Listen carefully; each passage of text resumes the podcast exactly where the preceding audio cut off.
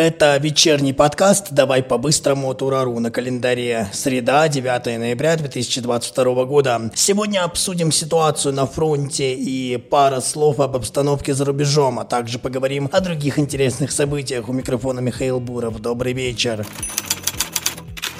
Прямо сейчас поступила информация. СМИ пишут, что погиб зам главы Херсонской области Кирилл Стремоусов. Это также подтвердили в пресс-службе администрации региона. Есть информация, что он погиб в ходе ДТП. Минздрав Херсонской области в свою очередь заявил, что выясняет состояние Стремоусова и подтверждает лишь факт ДТП. Цитата. «Информация о его гибели не является официальной. Как только врачи оценят его состояние, мы предоставим сведения». Конец цитаты цитаты. Примечательно, что в телеграм-канале Стримаусова поставили репост информации от Минздрава. Официального обращения пока не было, следим за развитием событий.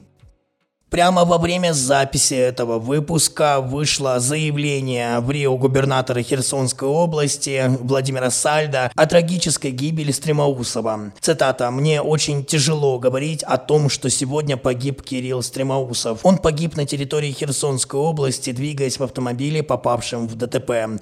Сложно будет говорить о трагедии его родным и близким. Он многодетный отец, у него пятеро детей и должен в скором времени родиться шестой. Конечно же, мы позаботимся обо всех них, но Кирилла, к сожалению, уже не вернуть. Конец цитаты.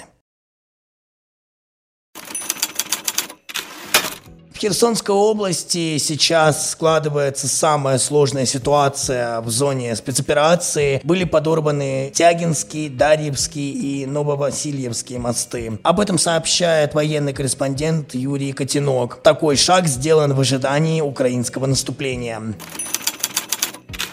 А тем временем ВСУ продолжают зверски издеваться над мирными гражданами. Боевики батальона Чернигов жестоко убили парализованного старика из-за того, что его дети в 2014 году ушли в ополчение. Об этом рассказала советник главы ЛНР Анна Сорока. Убийство произошло в поселке Вороново, который на тот момент был под контролем киевского режима. Цитата. «За то, что его два сына еще в 2014 году ушли в ополчение, они пришли, его избили на глазах у соседей. Потом зверски прям на стуле, на котором он проводил все время, так как был парализован, они его застрелили из автомата. Конец цитаты. Позже нацисты издевались над останками старика и не давали возможности его похоронить.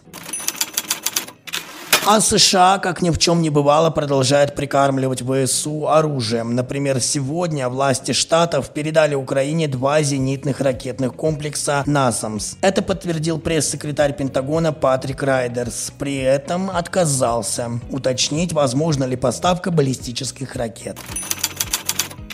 Немного отвлечемся от ситуации на фронте и поговорим об обстановке за рубежом. Президент Тайваня Цай Инвэнь заявила, что вторжение Китая в страну начнется в ближайшее время. Цитата. «Это реально, что это может случиться с нами. Значит, нам нужно подготовиться. Существует реальная угроза, это не просто слова». Конец цитаты. В двух словах напомню, что там с Тайванем такое творится. А дело вот в чем. Двумя месяцами ранее Минобороны США предупреждала, что президент Китая Си Цзиньпин приказал силой взять Тайвань к 2027 году.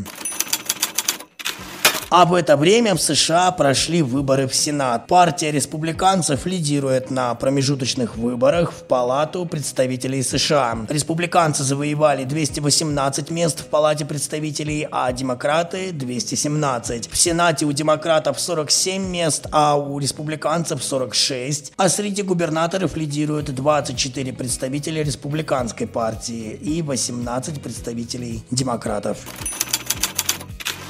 Ну и завершим наш сегодняшний выпуск вот такой новостью. Конец человеческой цивилизации ожидается к 2050 году. Такой прогноз сделал суперкомпьютер «Первый мир», который проанализировал загрязнение окружающей среды, уровень рождаемости в мире и другие факторы. Отмечу, что этот компьютер создали еще в 1973 году ведущие университетские профессоры. Удивительно, что его предсказания о снижении доступности природных ресурсов и жизни жизненно важных минералов уже оправдались.